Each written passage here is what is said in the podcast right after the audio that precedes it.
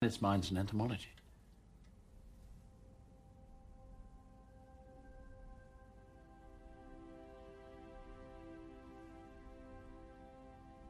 You know, you may as well have me stuck up on this wall. Because you're never going to find a butterfly more interesting than me. Sorry?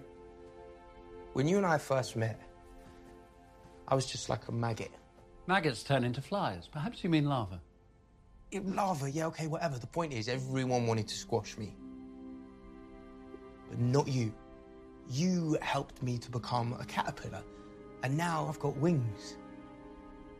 I'm flying higher than I ever dreamed, and that is all thanks to you. I hate to seem rude, but I need to finish packing and get some sleep. Well, Harry, you can't just walk away. Kingsman needs you.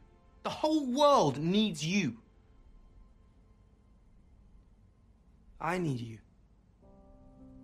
Eggy, wherever the Harry was that you. Eggy, wherever the Harry was that you.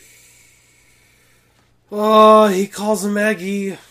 So we've already established that Eggsy's whole world is crumbling in terms of his relationship with Tildy, and he's trying to just keep any grasp of relationship with people he loves, and he's trying again with Harry. And this scene is good for setting a timer on that relationship expiring for it to pay off later, but also reminding us not only how important Harry is to Eggsy, but how important Harry is to Eggsy being the man he is today.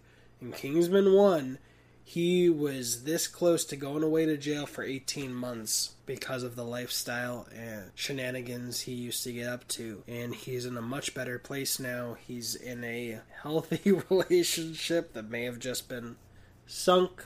He uh, is doing better in his life, in his sense of fulfillment, but he's losing the person who gave him that gift. And it's like a lot of relationships where people make each other better and help them to grow, even if in the grand scheme of things it turns out they're not good for each other, or even the breakup helps improve us as people bit by bit by our maturity levels. But this is just, he's trying what he thinks is his last chance, his last ditch effort to get through to Harry and bring him back by connecting with him over the butterflies and trying to make him understand how much of an impact he's had on his life. Through a botched metaphor before he's corrected by Harry, but it's not working. And man, the fact that he calls him Eggy. what a small detail. It could have not been even considered. He could have just called him Eggsy and we still be heartbroken that we don't have the Harry we knew before. And I really like how difficult it is.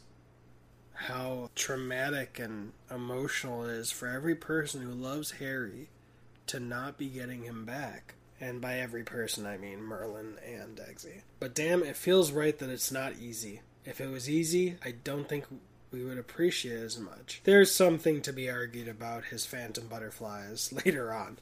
But this, ugh, considering the 135 minutes without credits that there actually are in the movie, and we're on minute 64, we're almost halfway through the movie, and we haven't had Harry fully back as Harry.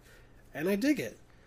I dig it that it's not easy. Alright, but let's go into the next minute after doing what's not hard, which is giving this podcast a review to feed that podcast algorithm, because we know what's at stake. And I almost cried in the last minute, and I think I genuinely will cry if the Kingsman franchise just tanks with the Kingsman. So I'm gonna keep doing this, keep trying everything I can to make that not happen. And thank you for helping with that goal.